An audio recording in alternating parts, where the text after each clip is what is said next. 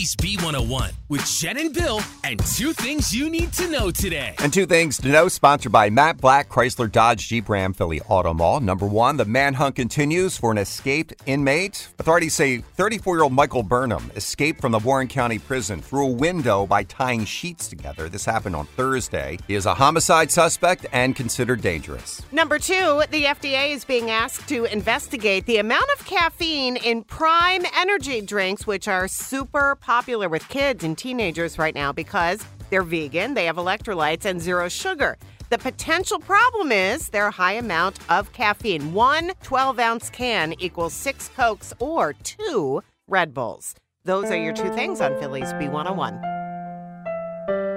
This episode is brought to you by Progressive Insurance. Whether you love true crime or comedy, celebrity interviews or news, you call the shots on what's in your podcast queue. And guess what? Now you can call them on your auto insurance too with the Name Your Price tool from Progressive.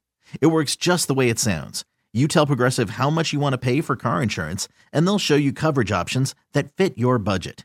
Get your quote today at progressive.com to join the over 28 million drivers who trust Progressive.